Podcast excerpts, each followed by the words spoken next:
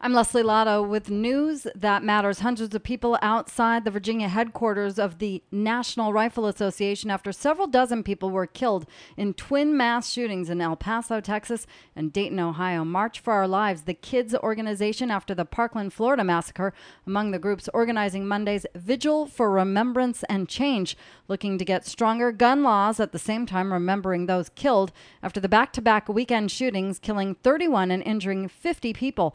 The NRA shockingly saying it's not taking part in politicizing the shootings, but says it'll try to help find solutions. The city hit by one of the weekend's massacres sees the number of dead rise. The El Paso Walmart shooting now has 22 people dead. The president planning to visit the border town as local leaders say he's not welcome. The El Paso mayor, Dee Margo, though, says the president was planning a visit tomorrow and says he is welcome. But many residents and Democratic leaders said no, he isn't. The mayor is saying she wanted to clarify that in her official capacity, the office of the mayor is welcoming the office of the president of the United States. The president blaming mental illness and video games, nothing about racism or gun control.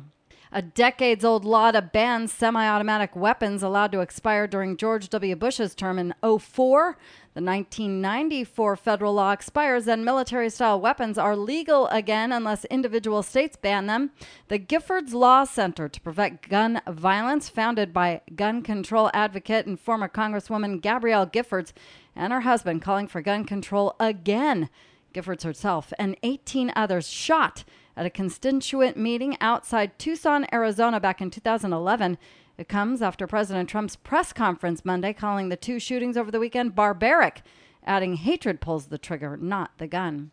And a gra- grandma in Texas calls police after finding out her grandson purchased an assault rifle and had a massacre plan. Police in Lubbock get a call from grandma about 19 year old William Williams, who she feared was homicidal and suicidal. She apparently convinced him to go to the hospital where he spent two days before the El Paso, Texas shooting rampage. Williams has been charged with making false statements to a federally licensed firearms dealer. Federal agents also confiscated an AK 47 rifle, 17 magazines loaded with ammo, several knives, a black trench coat, black tactical pants, a black t shirt that read, Let 'em come, and black tactical gloves with the fingers cut off. I'm Leslie Lotto with News That Matters.